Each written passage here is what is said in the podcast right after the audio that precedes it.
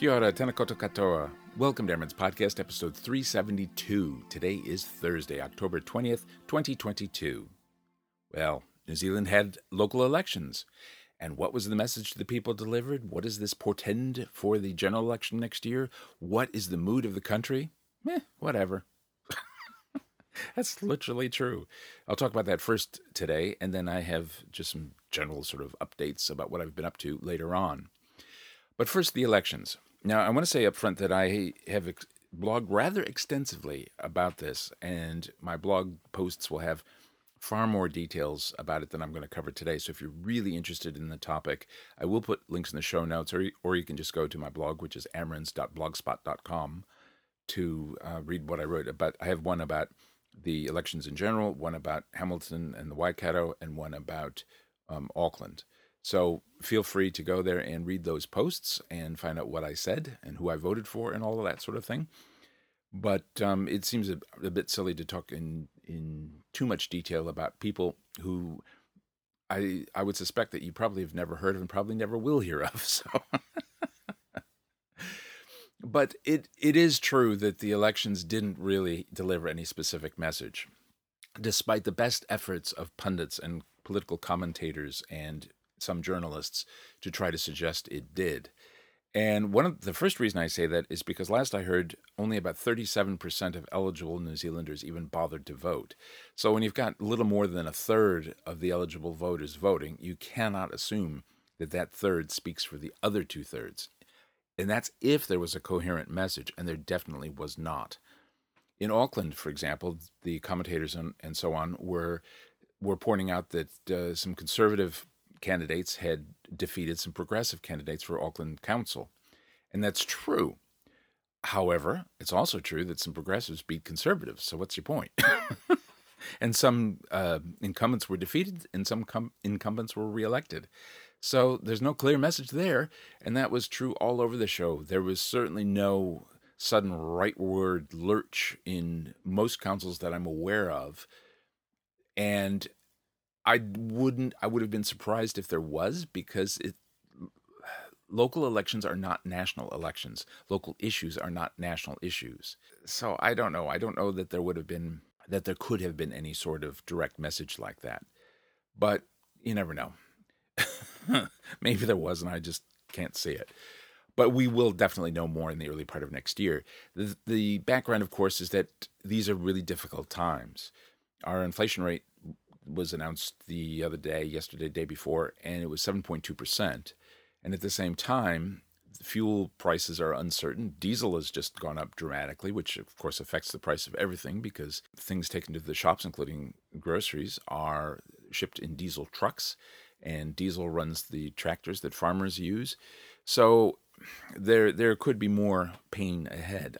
There's just no way of knowing. Oh, and interest rates for mortgages are going up as well. And then there's the world situation, isn't there? There's the madman in Russia who's threatening nuclear war. There's the madman in China who's rattling sabers every chance he gets.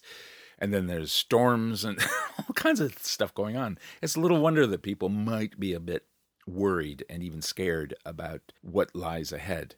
But whether or not any of that will affect the general election next year, we cannot know now. We'll just have to wait and see what happens over the coming year. But the elections produced, I wouldn't say they produced any surprises. I think that most of the results, if you look at it dispassionately, were more or less expected. Maybe the mayor of Wellington was unexpected. The Green Party candidate won and defeated the candidates affiliated with more mainstream parties, or the larger parties, I should say. And, you know, that's that's about it, really. Oh, and Gore, which is a, a town in this in the bottom of the South Island, elected New Zealand's youngest ever mayor, who's 23, by eight votes. Now, that's not particularly, it's newsworthy, but it's not particularly in, indicative of any sort of mood change, I wouldn't think. But the new mayor of Auckland, there was a vacancy because uh, Mayor Phil Goff had stepped down. And the new mayor is this guy named Wayne Brown. And it's theoretically possible you might hear about him at some point just because he's mayor of the largest city in New Zealand. It's unlikely, but you might. And I did not support him. I think he's a bit of a jerk, to be frank. And he has been, so far, he's been avoiding interviews with mainstream news media. His first scheduled interview since winning the election was with a conservative radio, I mean, main, mainstream in quote marks radio station, but with a conservative editorial leaning. I think that is because his his chief advisor is a longtime right wing commentator. He was part of the Young Nationals, which is the youth wing of the National Party. And oh, I could tell you stories about young Nats, but anyway, and he's sort of a Machiavellian sort of character, this Matthew Hooton, and so it could be his doing. I don't know. Watch this space. We'll see what comes of it. But other than that, most of the elections were expected. My friend Richard Hills, who I've mentioned several times, was reelected as a ward councillor in Auckland, as was his teammate, Chris Darby, who I've met a few times. I don't know him well, but um, both of them represent my values, certainly. And here in Hamilton, the mayor was reelected, and, and I voted for her. In Hamilton, we had single transferable vote, STV, which is a, a ranked choice voting system. And I've forgotten how many mayoral candidates there were, but we could rank them all if we wanted to. And I didn't. I just ranked her number one and then stopped because I didn't want any of the others to win. And in my ward, I voted, there were uh, six candidates, six positions, 17 candidates and you could rank all 17 if you wanted, but again, some of them were drop kicks and no hopers. So I voted only for, I ranked rather eight candidates, and of them, four were elected. So you could say that, you know, I had a 50% success rate. But on the other hand, those four candidates made up two thirds of all of the ward councilors for my ward. So I prefer to go that way because that means that I am an astounding political observer. oh, I wish.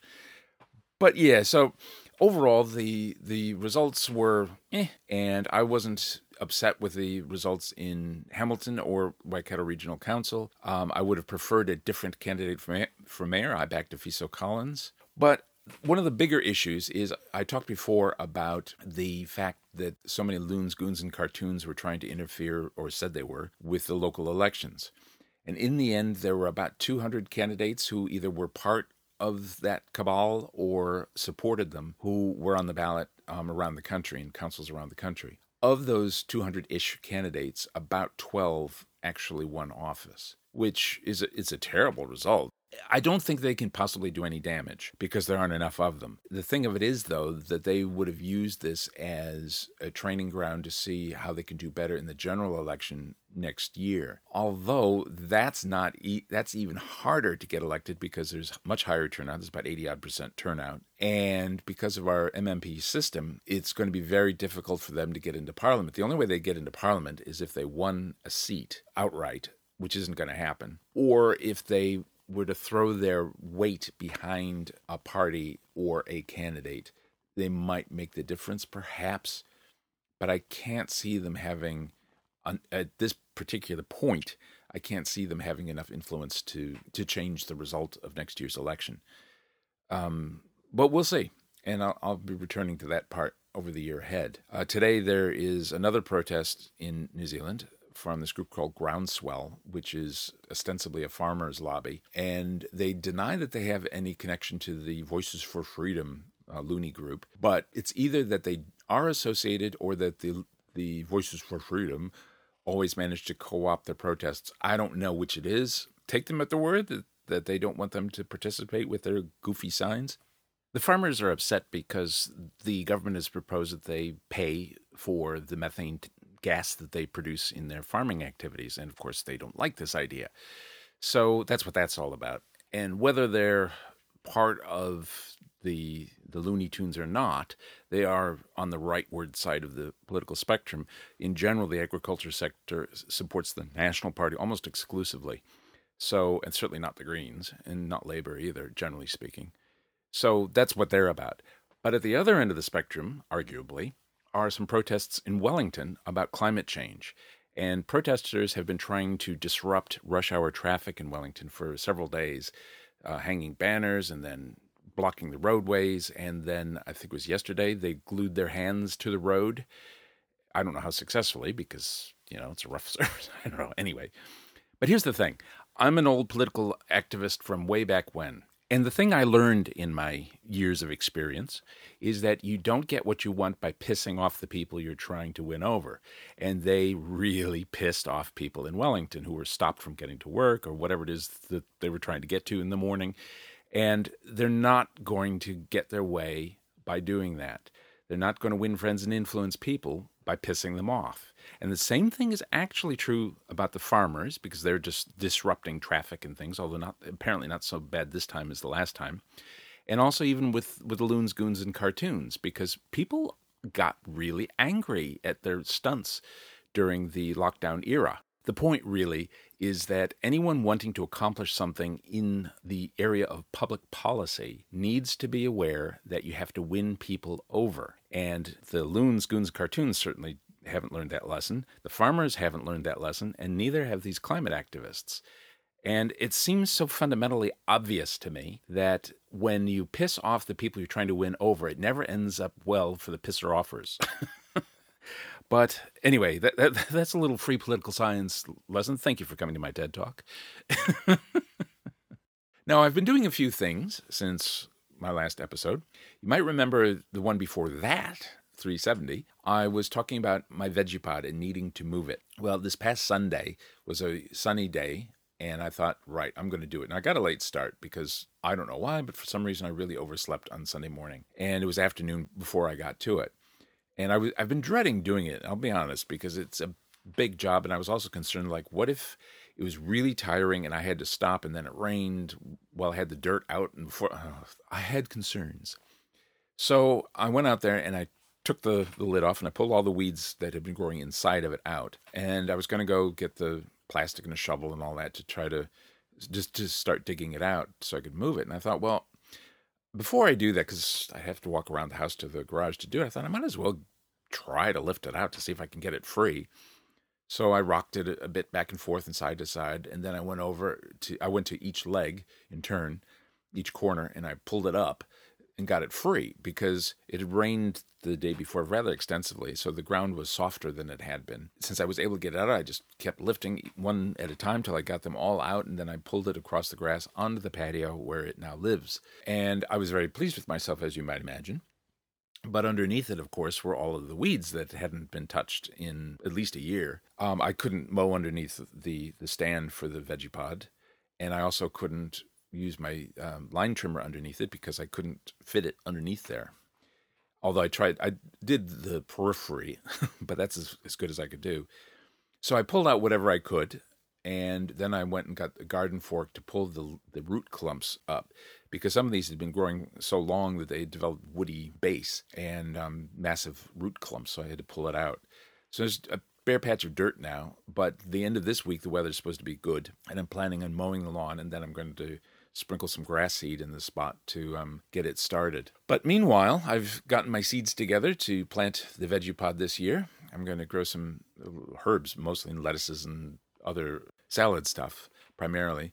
And I'm also going to try to grow some other stuff in other pots here and there and see how that goes. And I'll say more about that when I see how, see how it turns out. But um, yeah, so that's one project that's been on my to do list for at least a year, and it is now finally done. Um, to all intents and purposes, yes, I have to sow some grass seed, but that essentially it's it's moved, and that's the thing that was really weighing on my mind. Also, last week, my sister had wanted um, some information about our father, and I knew that I'd written an essay about it when I was in high school, and so I needed to find it because I was pretty sure I had it. And I also knew where it was likely to be, but I also thought I should check in my bedroom first because there some stuff, a lot of stuff has gotten separated over the the past couple of years as I've gone through things and moved things around, which is why I have so much trouble finding things, or that I find things again and refind them and then refind them again because I keep putting them somewhere. So I, I did look in there and I didn't find it in there, and I didn't think I would, to, to be honest. But I found some other stuff. I thought, oh, I can deal with this. So I moved a, a, bit out of there, and it's it's not enough that anybody else would notice, but I can sh- certainly see that there's less stuff in my bedroom now than there was at the start of last week. So I went out in, into the garage to. I have some plastic crates, you know, the kind of the lid that clicks on, where I keep these things, and it's it's all stuff that I brought with me from America, and it's all pretty much all I've got from from those years. Stuff going back to my childhood, stuff from my adolescence, and it's all there. And so I found the the essay I was looking for, but I also found other bits and pieces. Like I found some playlists I'd written for some mixtapes I made in the 80s, mid to late 80s mostly. I don't seem to have the tapes anymore. I don't think I do. Although I, the other day I found one from that era. So I'm gonna I'm gonna see what what's what. I I already created a couple of uh, Spotify playlists, and I'm gonna do the same thing with these. And then I'll do a blog post talking about all of them and what, if anything, was in my head at the time that I did it. Although one of the lists said, "Oh, David Bowie." That's it. Well, that narrows it down, doesn't it? Yeah, so I've still got some more research to do before I can do any of that. But the larger point in that is that it was a pleasant experience because I was going through stuff that has some personal meaning to me. And I've often talked about um, how ultimately, when, when I die, somebody's just going to have to hire a company to come in and clear out the house, and I don't care what happens to it. And that's true. But as I get rid of stuff and as I purge and as I throw stuff away and whatnot, those, I think it's four plastic crates, they're relatively small are untouchable. They are no go zones. They are non negotiable because they are literally all I have left of my life in America. And I'm not going to part with them. I don't have to, and I'm not going to. but anyway, I've got plenty more to get rid of. So it's not like I'm going to be short of uh, things to sell, give, what is it?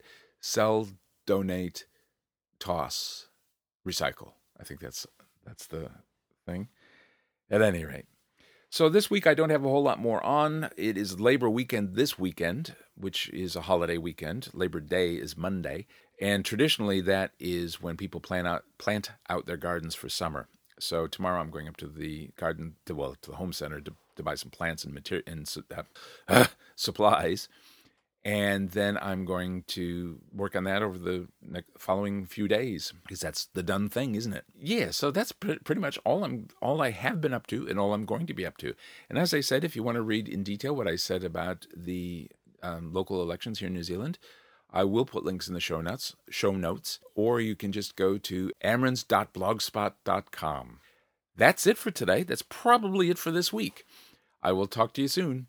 Ka no. Bye. You can comment on this or any episode of the AmeriNZ Podcast at amerinzpodcast.com, where you can also leave a voice message. You can visit and comment on the AmeriNZ Facebook page, or you can email me with or without a voice message at amerinz at gmail.com. This podcast is a proud member of the Pride 48 network and is produced and distributed under Creative Commons license. Complete details at the website.